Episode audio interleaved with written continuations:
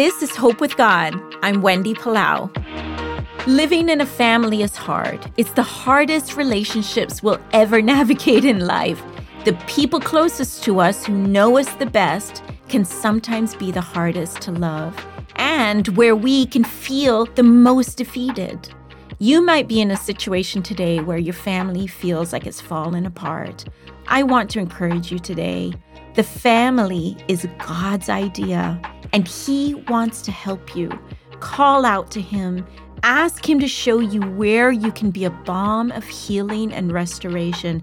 He is not far, He is near. He says this to you today. Do not fear, I am with you. Do not be dismayed, for I am your God. I will strengthen you and help you.